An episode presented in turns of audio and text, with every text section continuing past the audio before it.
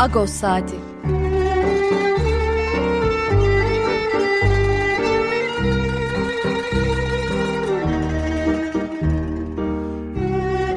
Haftalık Agos gazetesinin penceresinden Türkiye ve Dünya gündemi.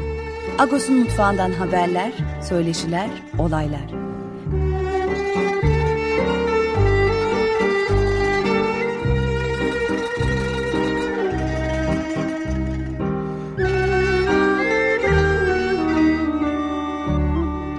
Radyo Agos.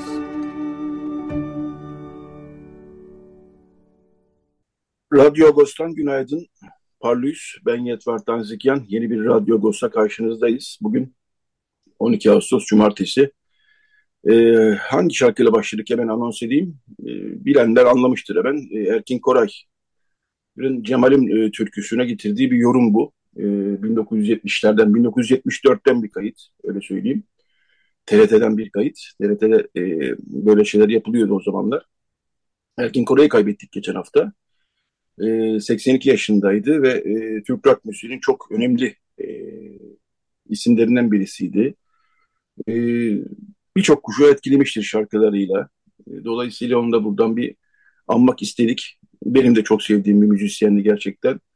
E, Birçok performansına tanık oldum, gittik, dinledik çıktığı yerlerde İstanbul'da 90'larda bilhassa e, birçok mekanda çıkıyordu. Biz de kendi arkadaşlarımızla çok severek gidip, gidip dinliyorduk.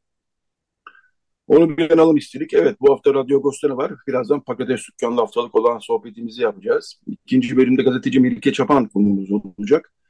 Onun e, Indoz 1964 e, sergisi vardı. İstanbul'da açılmıştı Balat'ta e, İmroz'da yani Gökçeada'da da açmak istiyordu sergiyi. Bütün hazırlıklar yapıldı fakat hedef gösterildi oradaki e, bazı çevreler tarafından. Melike Şapan da e, oradaki ve İstanbul'daki Rum toplumunun zarar görmemesi adına e, sergiyi iptal etmek zorunda kaldı. E, sıkıntılı bir durum gerçekten. Son bölümde Ermenistan'a uzanacağız. İş adamı Ersin Tüfekçi konuğumuz olacak. Hamaygagan oyunları Orada nasıl bir hareketlilik yaratıyor? E, Türkiye'den, e, Türk Ermenilerinden epeyce kalabalık bir grup gitti. Hem oyunlar nasıl gidiyor hem de turizm açısından nasıl bir durum var? E, Ersin Tüfekçi aynı zamanda Armenian Airlines'ın da yöneticisi. E, kendisiyle konuşacağız. Manşetimizde de bu İmroz sergisinin iptal edilmesi var Agos'un bu haftaki manşetinde. İçerikten de hafta e, program içinde e, bahsedeceğim. Pakrat abiyi çok fazla bekletmeyelim. Günaydın Pakrat abi, pardus. Pardus Yatrak, günaydın. Fakat abi e, yarın halk arasında üzüm bayramı denilen e, Surpas Vezin yortusu Ermeni kilisesinin, Ermeni toplumunun beş büyük yortusundan bir tanesi bu. Üzümler kutsanacak. E, Birçok e, aile kutsanmadan üzüm yemez. Üzümler çıkmasına rağmen mesela. E, yiyenler de var tabii. Bu gelenek e, merakla beklediğimiz bayramlardan bir tanesi e, halk olarak. Fakat şöyle bir detay da var senin açından. Siz de e, Boyacıköy Kilisesi'nde e, bir hazırlığınız var. Bu akşam Harisa yapılacak. Doğru mu biliyorum? E, sözü sana bırakayım. Evet bu akşam Harisa e, kazanını yakacağız ve sabahlayacağız o kazanın başında. Çünkü bu e, meşakkatli bir iş. Sabaha kadar o harisanın dövülmesi gerekiyor. Dövülerek et ve buğday birbirine e, özdeşleşecekler, bir macun haline gelecekler. E, aslında biz bu e, geleneği Vakıflı Köy'den öğrendik. Musa Dağlılardan daha doğrusu Vakıflı Köy demeyelim Musa Dağlılardan. E, harisa dediğimiz aslında keşkek diye bildiğimiz yemek çeşidi. Çok geleneksel bir yemek bu bu coğrafyada. Ama e, Musa Dağı'daki gelenek ise bunun kurban etiyle pişirilmesi ve e, biz de şimdi o geleneği İstanbul'a Boyacıköy Kilisesi'ne taşımak niyetindeyiz. Daha önce de bir deneme yapmıştık. İki veya üç defa yapmıştık bu işi. Bu, e, sonra araya pandemi falan girdi. Yapamadık. Bu sene tekrar e, yapmak niyetindeyiz. Öyle ki e, yarın ilgi duyan herkesi Boyacıköy'e davet etmek de boynumuzun borcu. E, gelin Halisa ikramımızda beraber olalım. E, ayından sonra kilisenin avlusunda harisa dağıtımı yapılacak, keşkek dağıtımı yapılacak. Evet, e, Patrik Maşalyan da e, gelenek olduğu üzere Vakıflı Köy'e gitti. E, her e, Surpas Vezin yortusunda Patrikler gider. Orada kilisenin ismi de Surpas Vezin zaten. Hasarlı kilise. E, 6 ay önceki depremlerden e, sonra e, oradaki birçok e, tarihi yapı yani birçok bina yıkıldı, insanlar can kaybı çok büyük e, bir yıkımdı. E, gerçekten de e, 50 bin üzerinde insanı kaybettik. E, evler yıkıldı, binalar yıkıldı. E, onun yanı sıra tarihi binalar da yıkıldı. E, kiliseler, camiler de yıkıldı. Hasar gören kiliselerden bir tanesi de Vakıflı'daki. Çok büyük bir hasar yok ama hasarlı. E, dolayısıyla e, misafir hane misafir salonu toplantı salonu daha doğrusu öyle düzelteyim toplantı salonunda yapılacak yarınki ayin. E, Patrik Maşal'den de e, Perşembe günü Mersin'den başlayıp İskenderun'la devam eden ve e, bugün de Vakıflı'da bitecek olan bir gezide yarın da dediğimiz gibi ayini yönetecek. Sanıyorum orada tabii e, deprem sonrası onarım çalışmaları da konuşulacaktır. Çünkü hasarlı evler de var Vakıflıköy'de, e, Antakya'da, Samandağ'da, sıkıntılı bir coğrafya oldu. Ne yazık ki depremlerden sonra e, sivil toplum kuruluşları ellerinden geleni yapıyorlar. E, orada bir hayata döndürmek için e, insanları.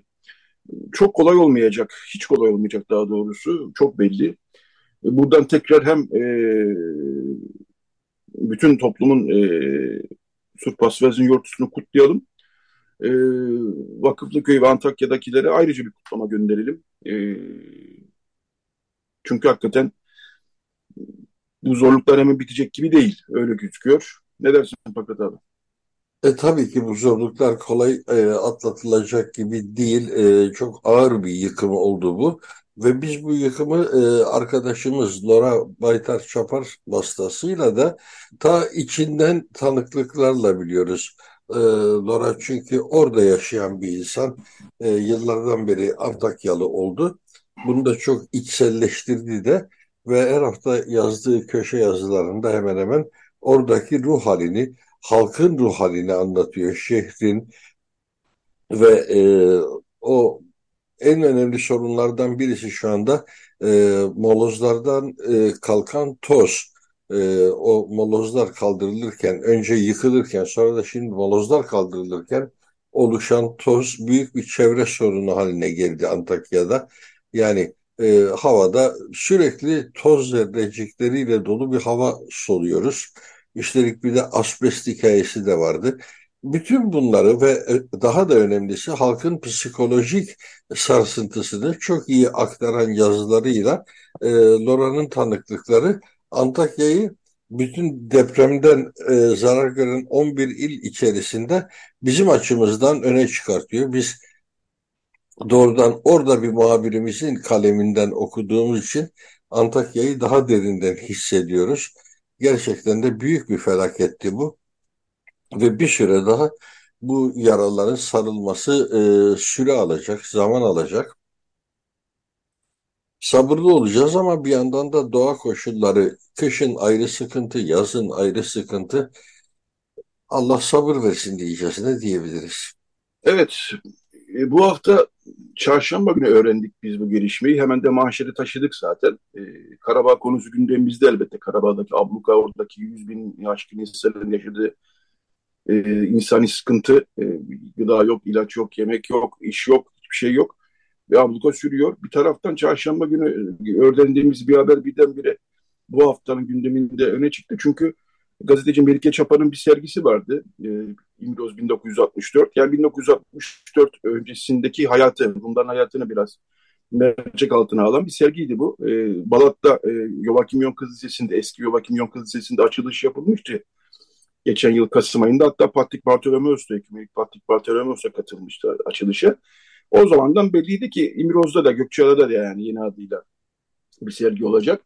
Hazırlıklar tamamlanmıştı. E, fakat e, önce sosyal medyada daha sonra da Gökçeada Kent Konseyi'nin e, açıklamasıyla bir anda hedef haline geldi bu e, sergi. Devletin manevi şahsiyatı, şahsiyetine hedef alıyorum.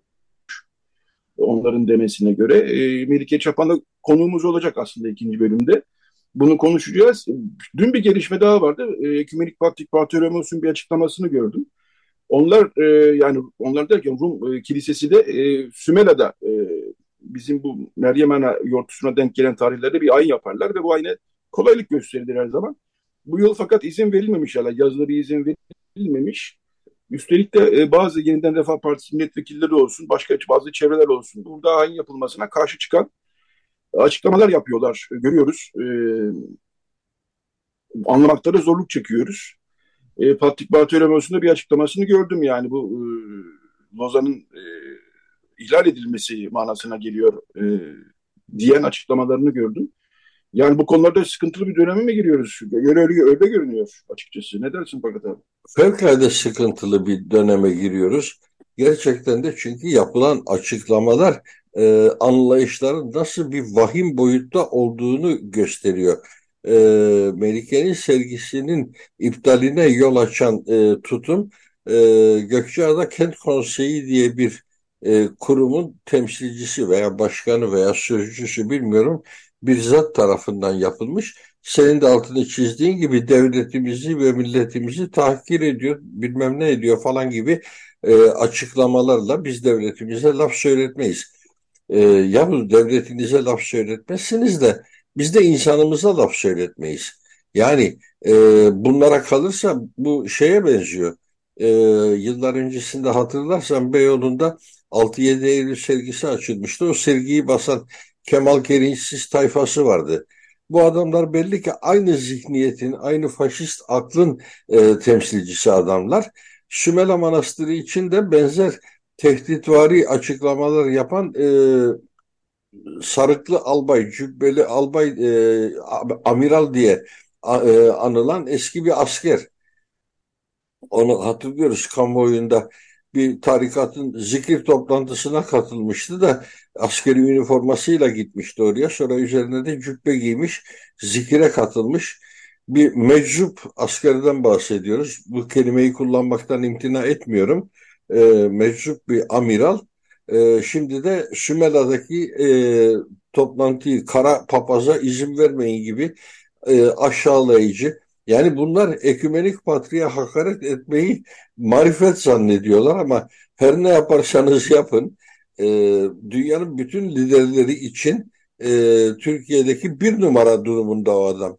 Bunun farkında değiller, bunu idrak edemiyorlar. Yani e, Amerikan Cumhurbaşkanı geliyor ve gidip Fener'de e, Bartolomeos'u ziyaret ediyor. Bunun idrakinde değiller, bunun bilincinde değiller ya da bunu görüyorlar ama tahammül edemiyorlar. O yüzden de kara papaz, kara papazın ayinine izin vermeyin diye açıklama yapmış. Gerçekten bunlar küçülmenin ifadelerinden başka bir şey değil. Bu ifadeler e, söyleyeni küçülten, söyleyeni e, değersizleştiren, hiçleştiren bir şey.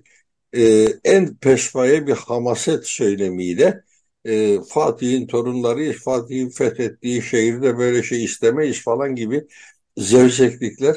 Fatih dediğiniz Bizans İmparatoru ilan etti kendisini.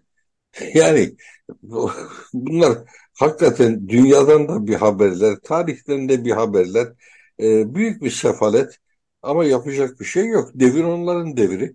Onların borusu ötüyor ve o yüzden de ayinler de iptal edilebiliyor. Burada vahim olan ayinin izne tabi olması zaten. Sümela Kilisesi'nde ayin yapılmasına e, yerel yetkililer izin verecek ya da vermeyecek. Nasıl bir şey bu? Hani Lozan'daki e, haklar? Ne oldu onlar? İbadet hakkı hani ne oldu? Hani kimsenin yaşam tarzına karışmayacaktık? Nilüfer Belediyesi niye iptal etmek zorunda kaldı festivalini? Bursa Nilüfer Belediyesi geleneksel hale getirmeye çalıştığı festivali. Yani birkaç meczup bir şeylerden rahatsız oluyorlar. Bir yerlere başvuruda bulunuyorlar. Ve o başvurular anında da karşılık buluyor. Yani o evet, falan gibi vakıflar var böyle gerici vakıflar. Ee, AKP'ye yakın AKP kadrolarının oluşturduğu vakıflar. Bunlar herhangi bir şey için kendi kendilerine vehmettikleri rahatsızlıklarla vay burada ahlaksızlık var.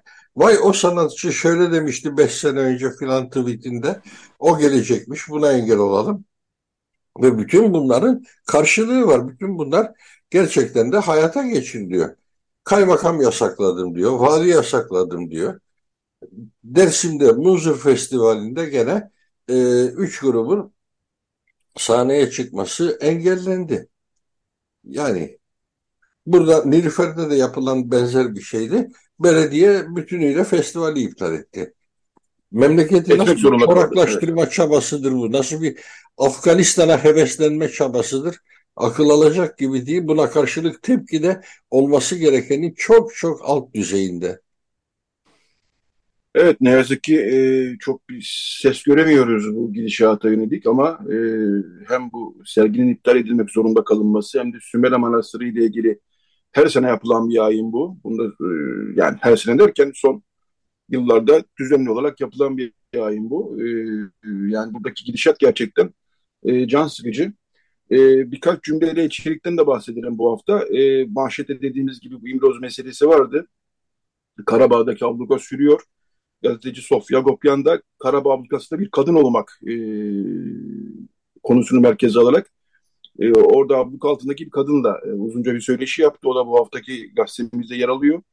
E, mutlaka e, okumanızı tavsiye ederiz. E, Atom Şaşkal'ın hoş bir yazısı var bu hafta. E, geçen hafta Ermenistan'da genç, Ulusal Gençlik Forumu yapılmıştı.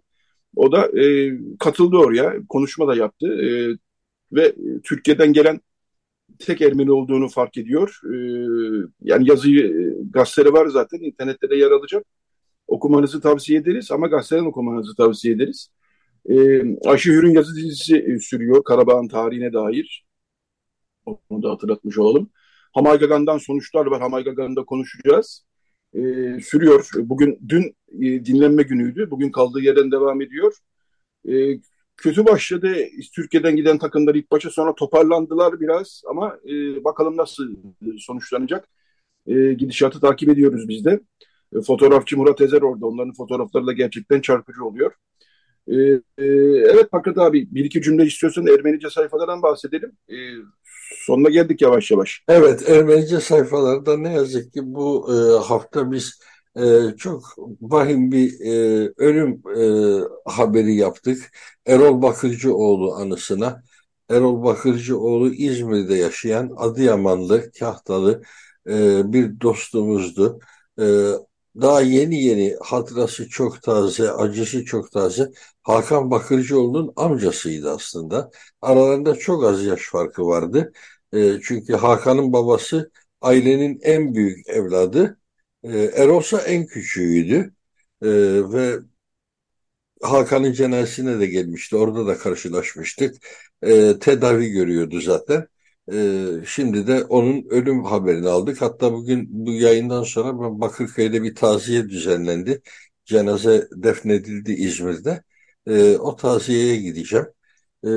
Onu e, tanıtan bir yazı yazdık Ermenice sayfalarda.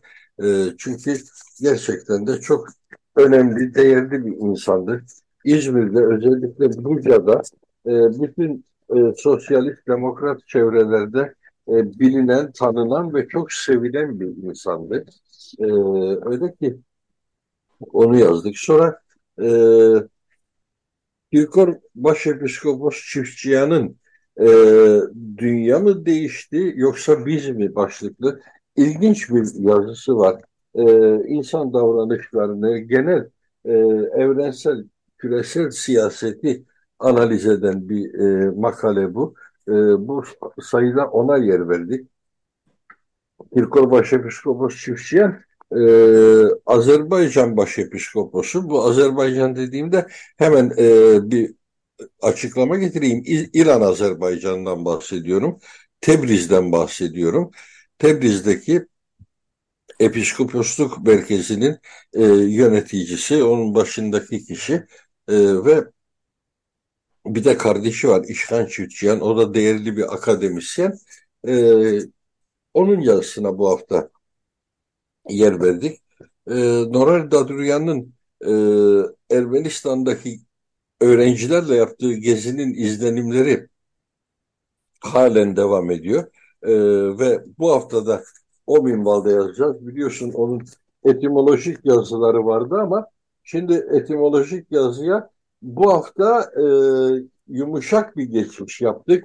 e, gene halen gezi izlenimleri devam, devam ediyor. E, ve e, şu şeyi yazdık bu hafta. İngiltere'de mültecileri bir yüzer hapishane gibi inşa edilmiş tekneye yükleme çabaları var. Buna karşı Uluslararası Af Örgütü'nün e, İngiltere temsilcisinin açıklamaları var. Onlara yer verdik e, şeyde e, Ermenice sayfalarda. Genel olarak bunlardır. Normal bizim geleneksel köşe yazılarımızın dışında e, gündem haberleri vardı tabii. Böyle ilerlemiş evet. sayfalar. Peki, çok teşekkürler Paket Akbarik. Bu haftada olan sohbetimizi yaptık. Ee, Aram Tigran'ın da ölüm yıl dönümü e, bu hafta. 8 Ağustos 2009'da hayatını kaybetmişti. Bu topraklarda e, kökü dayanan e, fakat bu topraklara cenazesi ne yazık ki dönemeyen izin verilmedi e, to, cenazesinin bu topraklara dönmesine.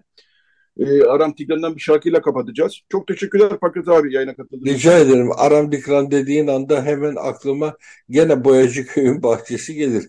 E, adamcağız bir defa İstanbul'a gelebilmişti. O geldiğinde de biz onu Boyacıköy bahçesinde ağırlamıştık eşiyle birlikte. Kardeş Türkülerden arkadaşlarla birlikte. Hemen o canlandı gözümün önünde. Evet. Boğaziçi'den senin varlığında bir kültür merkezi haline dönüşmüş vaziyette. Ee, tabii diğer e, yöneticilerin de çabasıyla. E, Şüphesiz. Kolaylıkla, evet. Evet şimdi e, Aram Tigran'dan e, Emir Ozan yani e, Süslenli Yaylalar ve Gülümsedi şarkısını dinleyelim. Daha sonra bir reklam arası, daha sonra Radyo Agos devam edecek. Radyo Agos.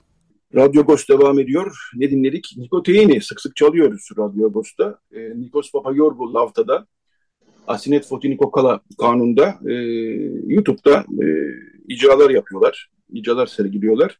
Çok da e, beğeniyoruz açıkçası. hem Agos olarak hem de Radyo Agos olarak. Onlardan Monahos Mesti Moraxia e, şarkısını dinledik. E, yani bir kayıt aslında. Çalıyorlar ve kaydediyorlar görüntülü olarak. YouTube'da Nikoteini olarak e, meraklar e, aratabilirler. Pek çok kayıtları var. Evet bu bölümde e, bir sergiyi konuşacağız. Daha doğrusu iptal edilmek zorunda kalınan bir sergiyi konuşacağız. Gazeteci Melike Çapa'nın e, geçen yıl Kasım ayında İstanbul'da açılış yapılan bir sergisi bu. E, yeniden buluşacağız. Windows'un 1964 ser, e, belleği serginin ismi. Dediğim gibi geçen yıl Kasım ayında Balat'ta Yovakim Yon Kız Okulu'nda artık orası bir okul değil ama binasında e, açılışı yapılmıştı. Patrik Bartolomos da, Ekümenik Patrik Bartolomos da katılmıştı e, sergiye. Kendisi de bir İmrozlu, Gökçeadalı zaten. Bu sergi e, kendi evine dönecekti, gidecekti daha doğrusu. E, hazırlıklar yapılmıştı. O zamandan beri biliyorduk zaten bütün hazırlıkların yapılacağını. 18 Ağustos'ta da Gökçeada'da yani İmroz'da açılacaktı. Fakat e, önce sosyal medyada hedef gösterildi. Daha sonra Gökçeada Kent Konseyi sergiye de falan bir açıklama yaptı. E, bunun üzerine e, gazeteci Melike Çapan da e, sergiyi iptal etmek zorunda kaldı. Hem adadaki hem de İstanbul'daki Rum toplumunun ağırlıklı olarak zarar görmemesi adına. Şimdi gazeteci Melike Çapan konuğumuz. Günaydın Melike Hanım. Günaydın, merhaba. Öncelikle geçmiş olsun mu diyelim, ne diyelim? Gayet can sıkıcı bir durumla karşı karşıyasınız. Ee, sanıyorum da uzun süredir e, bu konuyla meşgulsünüz. Şöyle başlamak isterim. Ee, şöyle başlamak isterim. O zaman da Kasım ayında da sizde bir radyo programı yapmıştık hatta. E, sergiden konuşmuştuk ama aradan 8 ay e, hatta 9 ay geçti aşağı yukarı. Bu sergide e, neler var? E, yani neyi içeriyor? E, 1964 e, odak noktası alınmış durumda. Önce serginin içeriğiyle başlayalım isterseniz. Ee, biz 1964 yani Kıbrıs olaylarının etkisiyle Türkiye'deki aslında Rum topluma karşı uygulanan politikaları İmroz özelinde hedef alan politikaları aslında ele aldığımız bir sergiydi. Burada bu sergide hem İmrozluların 1964 öncesi yaşamına odaklanıyorduk fotoğraflarla 1964 ee, sürecinde neler yaşandığını İmrozların ağzından dinlediğimiz bir belgeselimiz vardı 20 dakikalık. Ve tabii e, belgelerimiz vardı. Ee, aynı zamanda bu politikaların biri olan istimlak sürecine dahil e, tarımla geçinen bir halkın arazilerinin istimlak edildiğini gösteren belgeler. Keza e, İmroz'da farklı farklı hükümetler yönetimde oldu. Kimi zaman Yunanistan, Osmanlı ve Lozan sonrası Türkiye Cumhuriyeti bu dönemlere, bu hükümetlerin dönemlerine işaret eden belgeler vardı. Bunun yanı sıra da insanların giderken götüremediği, yüküne katamadığı eşyalar da sergideydi. Aslında böyle bir dokümantasyon sergisi hazırlamıştık, bir belgeleme çalışması yapmıştık. İstanbul'da da bahsettiğiniz gibi e, bu sergiyi gayet başarılı bir şekilde açmıştık. Evet, e, Radyo Agos devam ediyor. Bir teknik problem yaşadık. Bağlantımız koptu. E, dolayısıyla o bağlantı kopunca da hemen bir bu bölümün kapanışında çalacağımız şarkıyı e, önce almış olduk. E, Rena Stamo, Vasilis Tisitanis ve Nikos Vulgaris'ten 1950 yılından bir kayıt. E, Apopse Egateripses e, bu gece beni bıraktın şarkısını dinledik. E, gazeteci Melike Çapan'la konuşuyorduk. İmroz sergisinin e, iptal edilmek zorunda kalınması ile ilgili. E, Melike Çapan da serginin içeriği bize anlatıyordu. E, merhaba tekrar Melike Hanım. Merhaba, merhaba. Evet, içeriği biraz anlattınız aslında. E, yani 1964'ü merkezi alarak, e, 1964 öncesinde aradaki Rum toplumunun e, maruz kaldığı baskılar, e, belgeler, fotoğraflar, hatta bir belgesel. E, bunlar vardı sergide e, ve e, Kasım ayında da gayet e, hareketli geçmişti İstanbul'daki değil mi? Öyle hatırlıyorum. Evet, e, yani umduğumuzdan çok daha başarılı bir sergiydi o. E, bu kadar e, ilgi beklemiyorduk. Aslında burada e, mekansal tercihimiz çok e, önemliydi. Joachim Yorum Kız Lisesi'nde açtık biz bu sergiyi Kasım ayında. Ve e, da, benim danışmanım e, Baylaki Wingas'tır.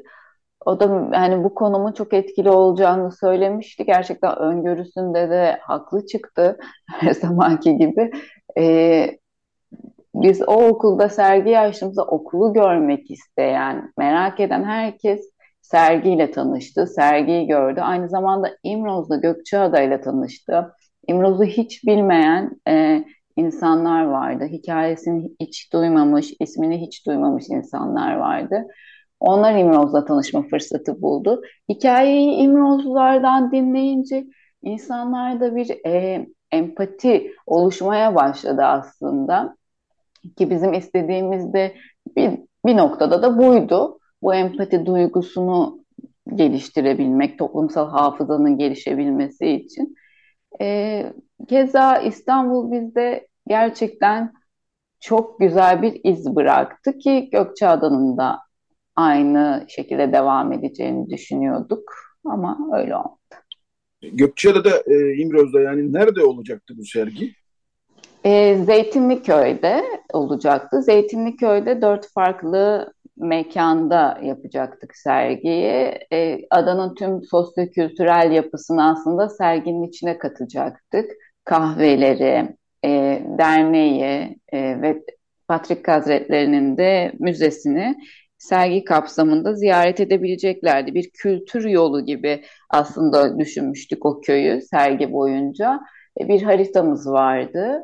Harita hazırlamıştık. O harita üzerinde mekanların e, gösteren, mekanların hikayesini anlatan ve sergiyi anlatan küçük notlar bulunuyordu. Aslında bu kültür haritasını takip ederek insanlar e, İmroz'la ve İmrozlularla tanışacaktı. Kahvelerde, kahvelerde fotoğraflar sergilenecekti ve biz aslında orada e, Ağustos ayında tabii ki hedef kitlemiz e, turistlerdi. Anlatmak istiyorum. Buyurun gelin kahve içelim, burada oturalım. Bu gördüğünüz bir dibek taşı değil, bu bir yani adadaki sosyal hayatın bir parçası aslında e, size biz anlatalım hikayesini. İmroz ne demek, İmrozlu olmak ne demek? Beraber bir kahvede içelim. Aslında bir yeniden tanışalım, yeniden buluşalım demeyi arzulamıştık ama yeniden buluşalım demek ne yazık ki bir e, tehdit olarak algılandı. Ee, evet işin o e, can sıkıcı kısmına geçelim. Önce sosyal medyada sanıyorum bu sergi hedef gösterildi. Daha sonra e, sizin beyanlarınızdan gördüğüm kadarıyla Gökçeada Kent Konseyi işte bu devletin manevi şahsiyetine hakarettir gibisinden böyle artık çok geçmişte kalması gereken e, ifadelerle bu sergiyi hedef gösterdi. E, nasıl gelişti o süreç?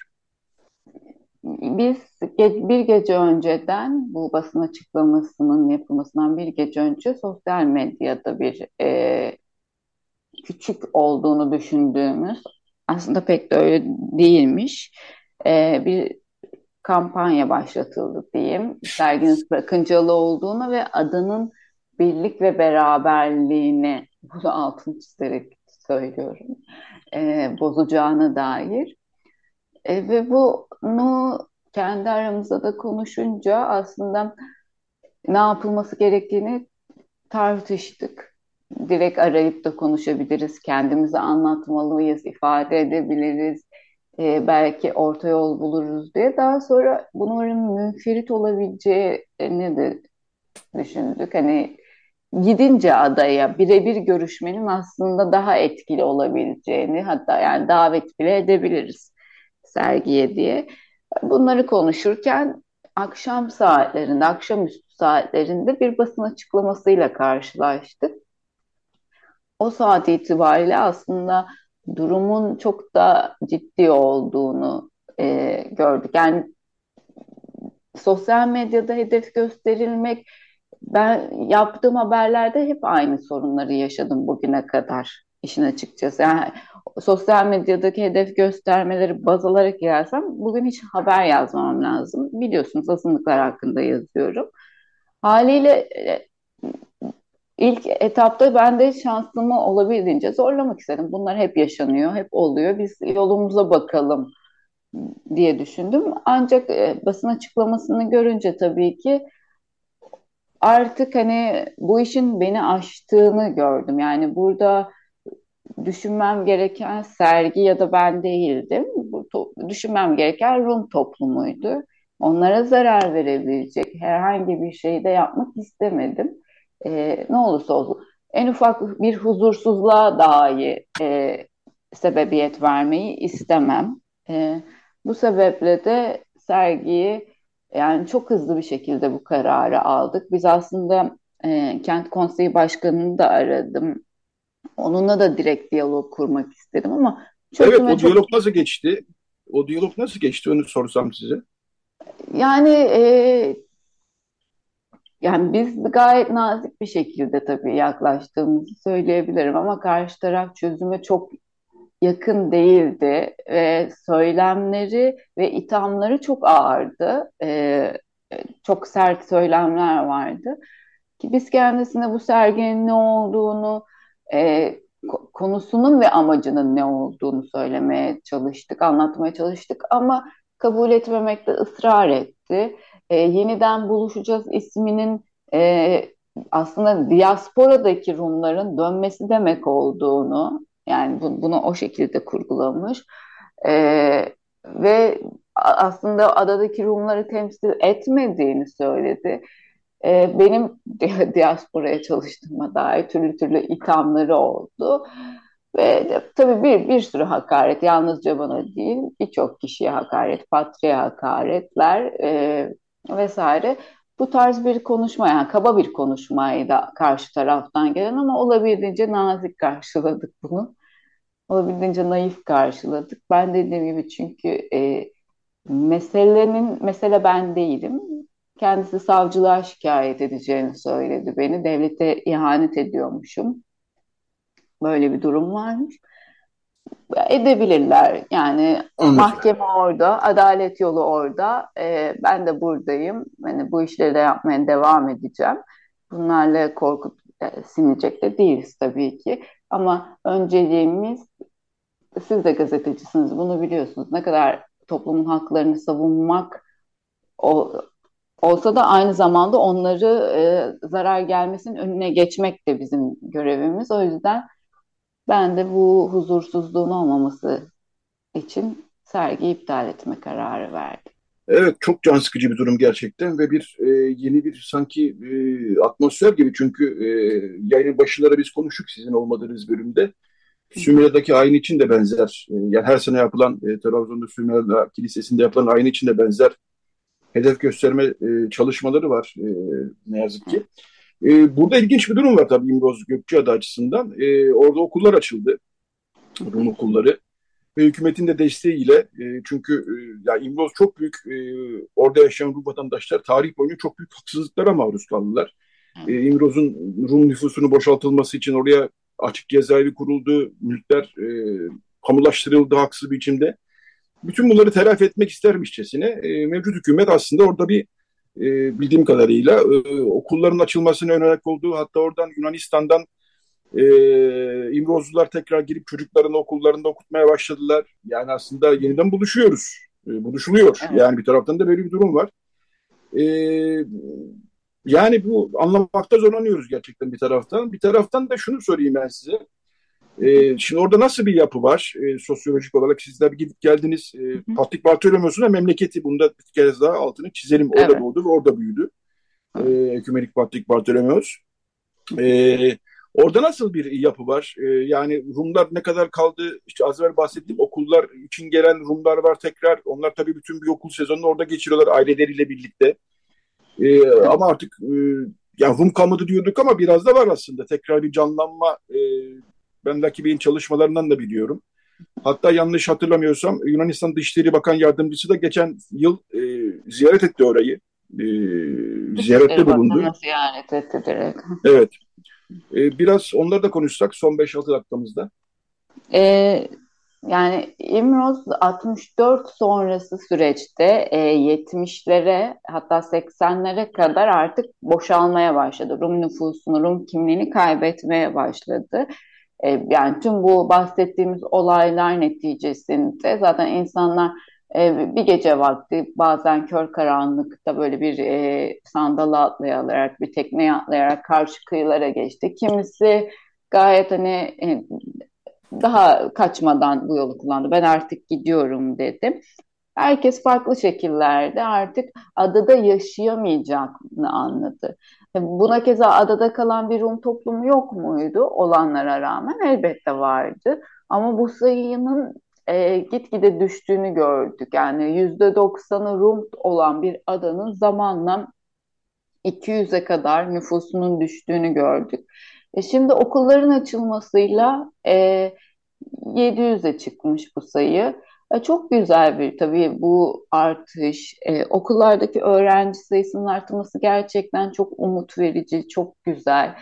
E, yani bunlar e, keşke tabii bu şekilde olmasa, insanlar gitmek zorunda kalmasaydı da şimdi de geri dönmek zorunda kalmasaydı. Hadi bu da e, yani tarihsel sürece hadi geliyorlar harika haber diye tek başına oturup sevinilecek bir konu değil aslında. Yani bunun e, önü arkası iyi bilinmeli.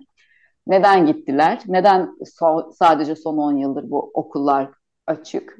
Son 10 yıl kadar niye kapalıydı? Aslında hani bunları konuşabiliyor olmamız lazım. Ama biz bunları hala 2023'te e, tartışamıyormuşuz, konuşamıyormuşuz. O, onu görmüş olduk bir kez daha bu serginin, bu sergiye yansıyan tepkilerle. Ama ve lakin e, şu an tabii adaya dönüş e, var. Yazın daha büyük bir kitle var. Ama adanın artık çok büyük bir nüfusunu yani yüzde seksen, yüzde doksan gibi bir nüfusunu Türkler oluşturuyor. E, bu 1964 sonrası göçle gelen insanlar bunlar. Türlü yerlerden Karadeniz'den gelenler de var, e, Doğu bölgelerinden gelenler de var. Ve tabii ki yani açık cezaevi vardı orada biliyorsunuz bu e, şey zamanı kurulan 64 sonrası kurulan o açık cezaevinden kalan insanlar da var. Yani şu an ailelerini kurmuşlar, orada bir yaşamları var, e, gayet adalı olmuşlar ve Rumlarla da gayet hani güzel ilişkiler içerisindeler. Hani suça karışmış ya da karışmamış. Bunu bilerek ya da bilmeden söylüyorum. Yani bilmeden söylüyorum suça karışıp karışmadığını o dönemde ama şu an e, Rom toplumuyla aslında aralarında güzel bir ilişki var. baktığınız zaman hani genel algıya evet bir ada var e, orada Rumlar ve Türkler birlikte yaşıyor diyebilirsiniz. E, ama e, orada zaten bir avuç Rum var yani ve şu an e, ki dile baktığım zaman şu an algıladığım şey aslında e, çok da beraber yaşama kültürü gibi de durmuyor bu. Yani biz bana yansıyan bu. Evet, bir avuç bırakılınca e, yani. birlikte yaşaması kolay oluyor tabii. E, bunu biz de kendimizden e, bir parça biliyoruz. E, evet, son bir iki dakikamız. Şimdi bu serginin ya buraya gelindi artık ama tekrar bir dönüşü ne bileyim ben yani hükümet çevrelerinden, yönetim çevrelerinden ya bunu düzeltelim falan filan zannetmiyorum olacağını ama olur da bakar çünkü bu bir e, skandal diyebiliriz buna çünkü yani böyle bir serginin yapılamıyor oluşu. Diyeceksiniz ki Türkiye'de bir sürü festival iptal ediliyor. Bir sürü konser iptal ediliyor. Bu da bunlardan bir tanesi diyenler de çıkabilir ama bu başka bir hikayeden bahsediyoruz burada. Bilmiyorum var mı bu noktadan geri dönüş için bir bir yerlerde bir şeyler, bir çaba, bir girişim? Ee, uzatmayacaksan bir şey, bir anekdotu anlatarak bu konuya Tabii. bağlamak isterim. Ben e, İstanbul'da bu sergiyi açtığımızda bir çok tatlı bir olay yaşadık. Yani aslında bize neden bu sergiyi gerçekten yapmamız gerektiğini anlatan bir andı o. Ee, 10 yaşındaki bir çocukla bir baba vardı sergide. Bir hafta sonuydu böyle ziyarette ve dolaşıyorlardı, geziyorlardı. Belgelerin önüne geldiler. Ben 15 gün boyunca açıkta burada 15 gün boyunca her gün o gittim ve gözlemledim. Herkese soru soranlara yanıt vermeye çalıştım. Hiç o serginin başından ayrılmadım. Yani o yüzden çok içtenlikle böyle anlatıyorum bunu. 10 yaşındaki çocuk babasına döndü sordu. Rum ne demek dedi. Baba e, böyle kemküm etti, şey yaptı. Devreye girdim ve 10 yaşındaki bir çocuğa da nasıl anlatılması gerekiyorsa o şekilde aslında Rum ne demek, kimdir onu anlatmaya gayret ettim ve sonra döndü babası bana dedi ki aa evet dedi biz de Samatya'da dedi birlikte yaşardık onlar. Yani bu bize ne kadar kendi yaşadığımız topluma yabancı olduğumuzu gösteriyor. Komşumuza ne kadar yabancı olduğumuzu gösteriyor. Kendi çocuğumuza komşumuzu anlatamıyoruz biz. Çünkü tanımıyoruz. Çünkü bilmiyoruz. Ve e, kapıları da ne yazık ki bugün yaşadığımız olay o kadar kapattığımızı gösteriyor ki yani e, bir sonraki neslin tanışmasının ya da e, yeniden buluşabilmesinin de aslında önüne geçiyor. Aslında o 1964'ün kırıntıları gerçekten bu süreci çok güzel devam ettiriyor. Yani velhasıl evet. yani söylediğinize gelecek olursak da yani biz tabii ki de istiyoruz bunun devamı. Ben Türkiye'de birçok yere gitsin istiyorum bu sergi. Çünkü Türkiye'de herkesin kendi komşusuyla tanışması ve yeniden buluşabilmesi lazım. Acıları kıyaslayarak yani kıyasla kıyas kültürüyle acıları azaltamayız, yok sayamayız, geçmişi yok sayamayız. Her ülkede azınlık olmak çok kötü bir durum. Bunun evet her ülkede bunun ciddi bedelleri oluyor. Ancak ve ancak biz bunların kıyas kültürüyle, yarış kültürüyle aşamayız. Acıları ancak paylaşarak aşabiliriz. Toplumsal hafızayı geliştirerek, e, geçmişle yüzleşerek daha sağlam bir gelecek kurabiliriz. Ben yeni nesilden çok umutluyum. Onların daha empati duygusu gelişmiş bir nesil olduğunu düşünüyorum.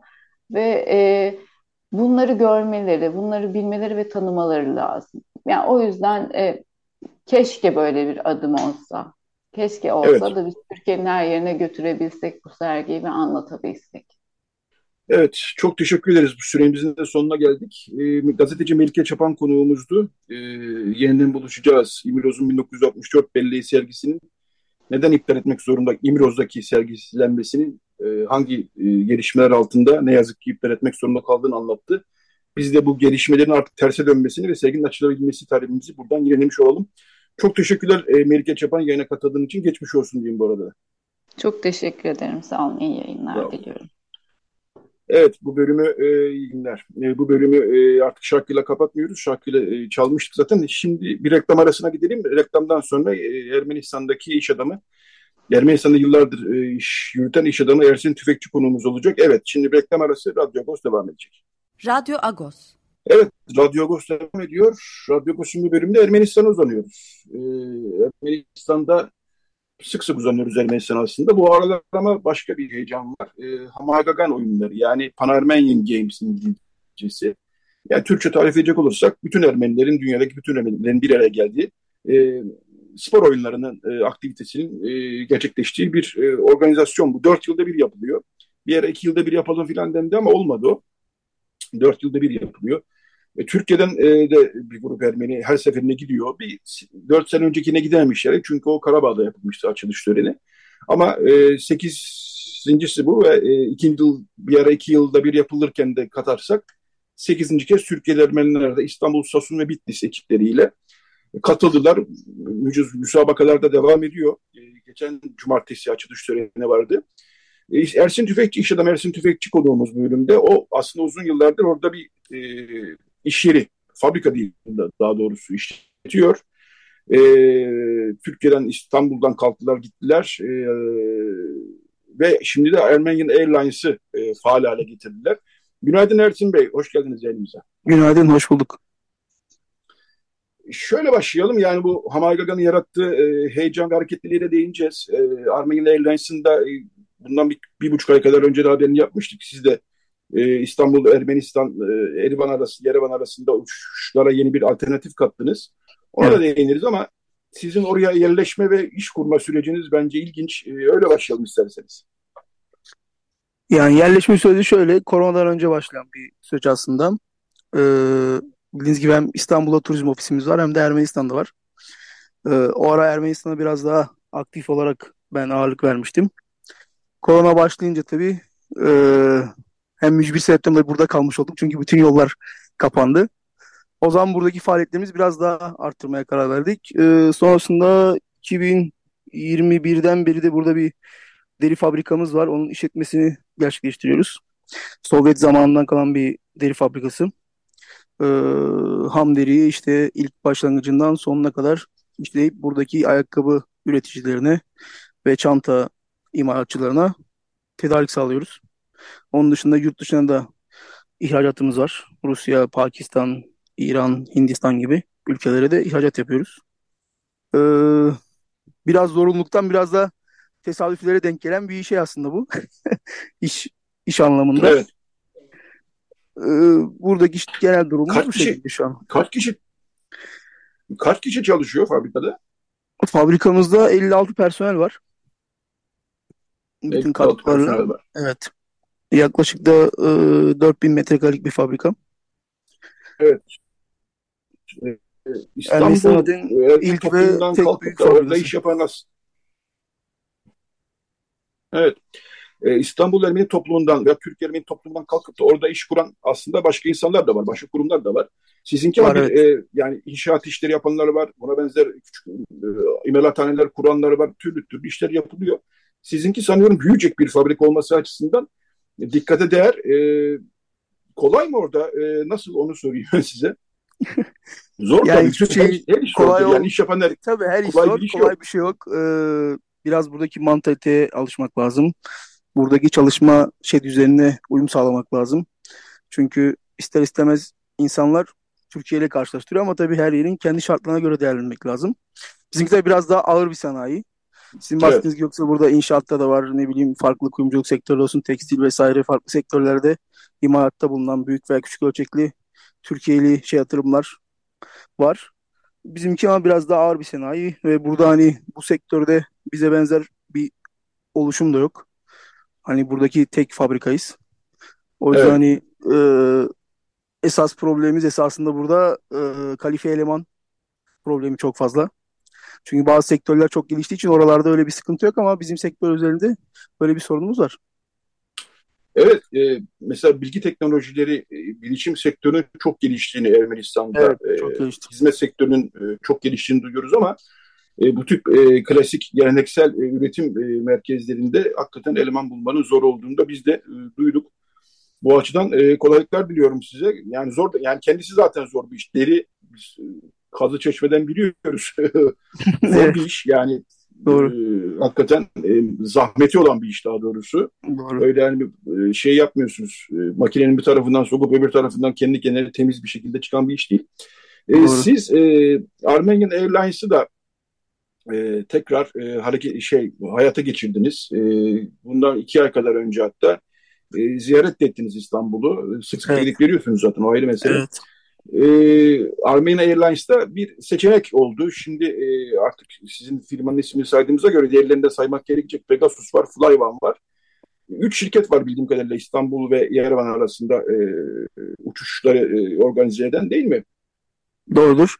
Ee, biz Temmuz ayında başladık. Bir, sizinki eski devlet e, şirketiydi Armenian Airlines. Siz onu ya isim biraz... isim benzerliği var sadece. Evet. Öyle eskiden mi? Armenian Airlines vardı. Yoksa e, şimdi firma özel sermayeli bir firma.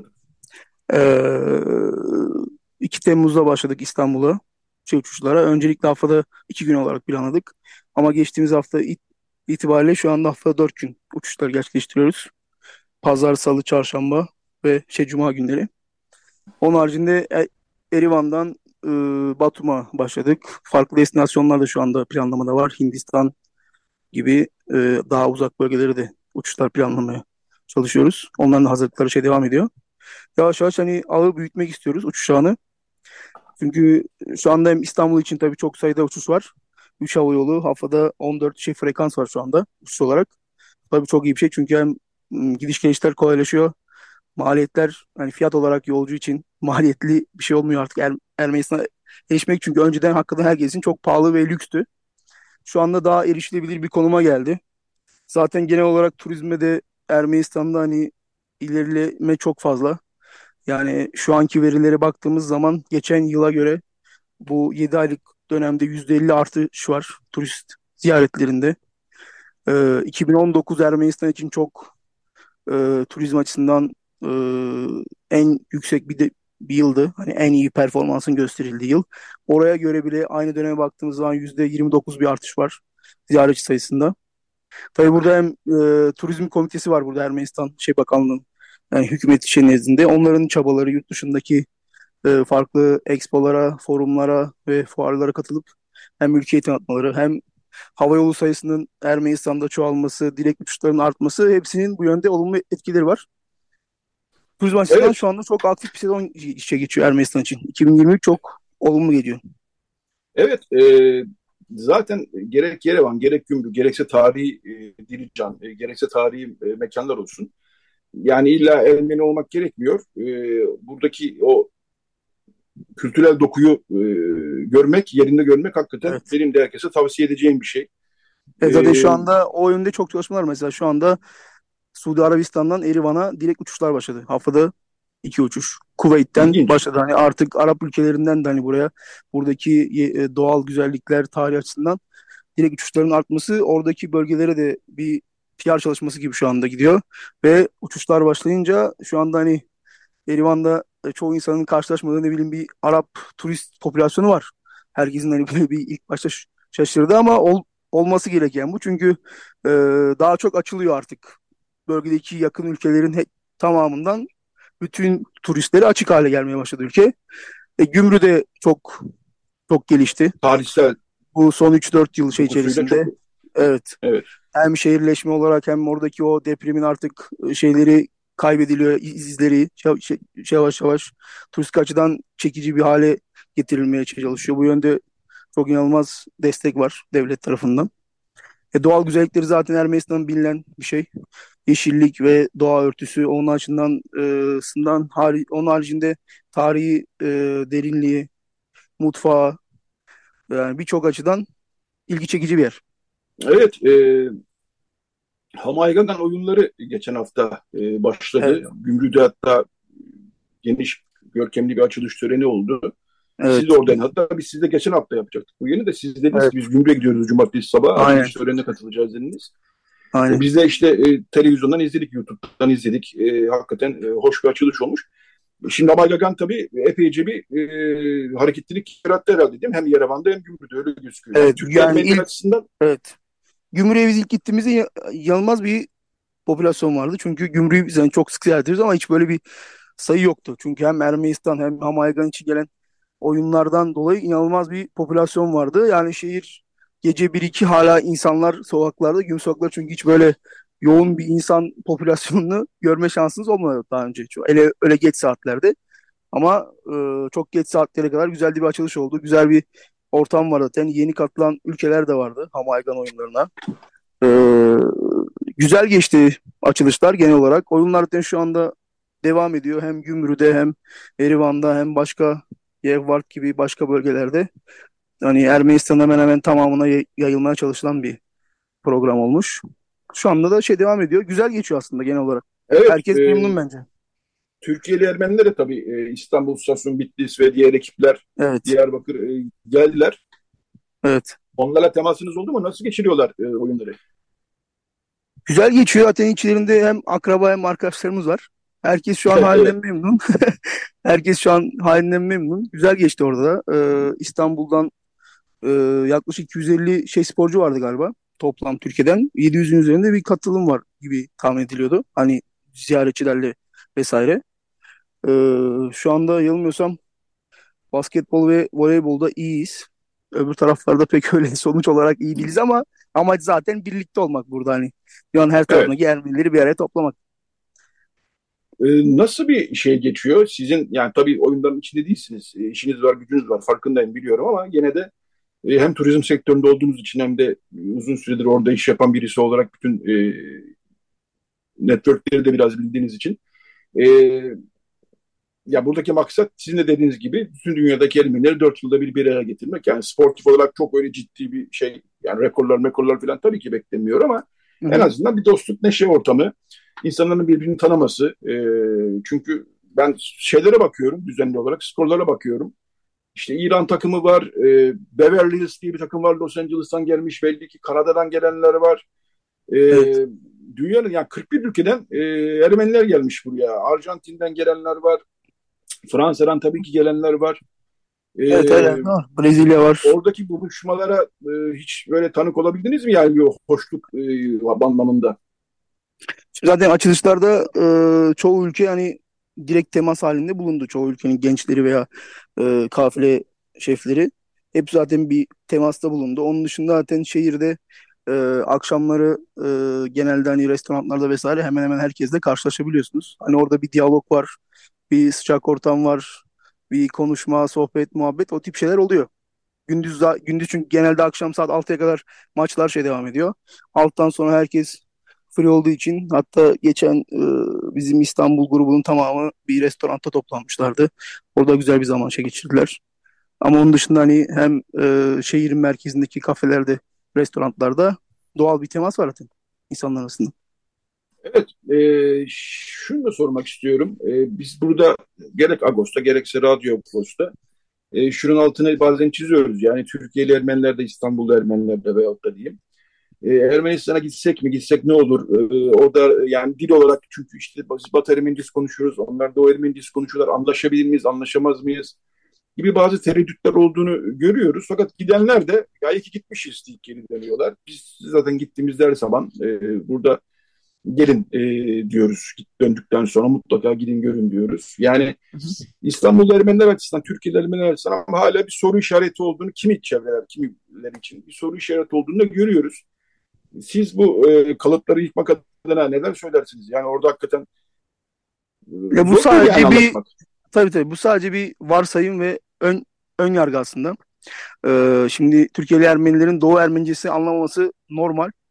Ama burada Batı Ermenisi ile konuştuğunuz zaman buradaki Ermenistanlıların sizi anlamama şansı yok. Sizi kesinlikle anlayacaklar ama onların e, lehçesini bizim anlama şansımız zor olabilir ama sonuçta cümlenin akışı veya mantığın zaten hani içindeki bir kelimeyi anlamazsa onu ne söylediğini tahmin edebiliyorsunuz veya bir daha soruyorsunuz. Hani sonuçta alışıyorsunuz buradaki şeye. Hani o dil algısı aslında sadece bir ön yargı. Yoksa buraya geldiği zaman herkes her şeyin çok daha rahat olduğunu görebiliyor. Bir zaten onun haricinde hani e, nasıl söyleyeyim özellikle hizmet sektöründe Suriyeli ve Lübnanlı Ermeniler de çok çok fazla er, Ermenistan'da. Hani birçok yerden hani ne bileyim şehirde gezdiği zaman veya alışveriş veya bir yere gidip oturdukları zaman hani bu restoranların birçoğunun arka sahibi Suriyeli veya Lübnanlı Ermeniler. Hatta onlarla hani Batı Ermenisi açısından herhangi bir sorun olmuyor. Çünkü oradaki personeller de genelde Lübnan veya Suriye Ermenileri oluyor. Hani o dil al, dil sorunu bence şu anda hiç yaşanacak bir şey değil şu anda Ermenistan'da. Çünkü biz de hiç yaşamıyoruz. Gerçi biz artık buradaki şeylere artık alıştık ama hani yeni gelenler de hani buna evet. karşı e, bir zorluk çekmeyecekler. Ben hatta bir adım ileri götüreyim. Yani e, tabii Türkiye'lilere de biz bunu tavsiye ediyoruz. Hemen yanı başınızda. Asıl onlara tavsiye ediyoruz zaten. Yanı başınızda Hı. bir ülke var. E, görmek, görüşmek, diyalog kurmak her zaman için e, faydalıdır. E, yani nasıl Yunanistan'a giderken bir kendi toprağımızdan insanlara görmeye gidiyoruz. E, kendi coğrafyamızdan, kendi kültürümüzden insanları görmeye gidiyoruz. Deniyoruz. Ermenistan için de benzer bir mantıkla Türkiye'liler için de bunu ben tavsiye ediyorum elbette. Ve hatta asıl orada tabii nasıl anlaşacağız e, filan gibi e, kaygılar oluyordu ama son gelen e, haberler e, sokakta Türkçe konuştuğunuz zaman da Türkçe konuşan birilerini bulduğunuz yönünde. Çünkü siz de az evvel bahsettiniz. Suriyeliler, Lübnanlıların bir kısmı Türkçe biliyor. Ermenistan'da zaten Türkçe bilenler var. Yani evet. e, biraz da ondan bahsedersek son bir iki dakikamızda. Yani şöyle Türkiye'den gelecek olan turistler için de hani çekinceli olmalarını anlayabiliyoruz. Çünkü tarihsel bir süreç var veya gitmeden hani sosyal medya ve internette böyle görücükleri veya korkutucu şey, bilgiler okuyordu ama öyle bir şey yok.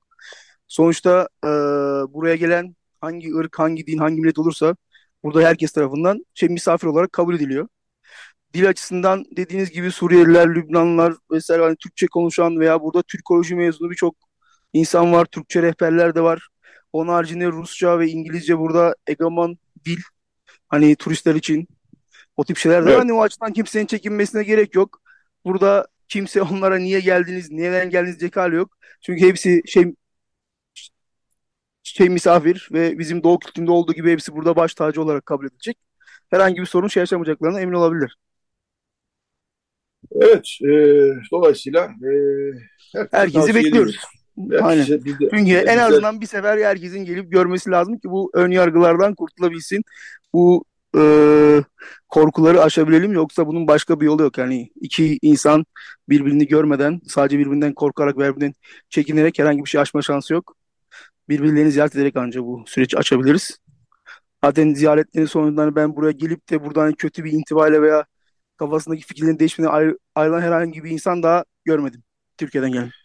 Evet, normalleşmeyi hükümetlerin yapması şu an biraz sıkıntılı olsa da normalleşme hükümetlerin yapması iyi bir şey ama normalleşmeyi hükümetlere bırakmadan bizim kendimizin yapması daha da iyi bir şey. Evet, Dolayısıyla sivil inisiyatiflerinde evet, halklar olarak, lazım. Aynen. Halklar olarak normalleşelim diyoruz. Evet, e, bu programın da bu bölümünde sonuna geldik. İş adamı Ersin Tüfekçi konuğumuzdu. Hem e, turizm açısından Ermenistan'daki e, durumu anlattı hem de Armenia Airlines yöneticisi olarak e, uçuşlardan biraz bahsetti. Üç şirket işte Pegasus, Flyone ve Armenia Airlines e, İstanbul Erivan arasında uçuşları e, gerçekleştiriyor. Armenian Airlines de uçuş sayısını arttırmış. Onu da duymuş olduk böylece.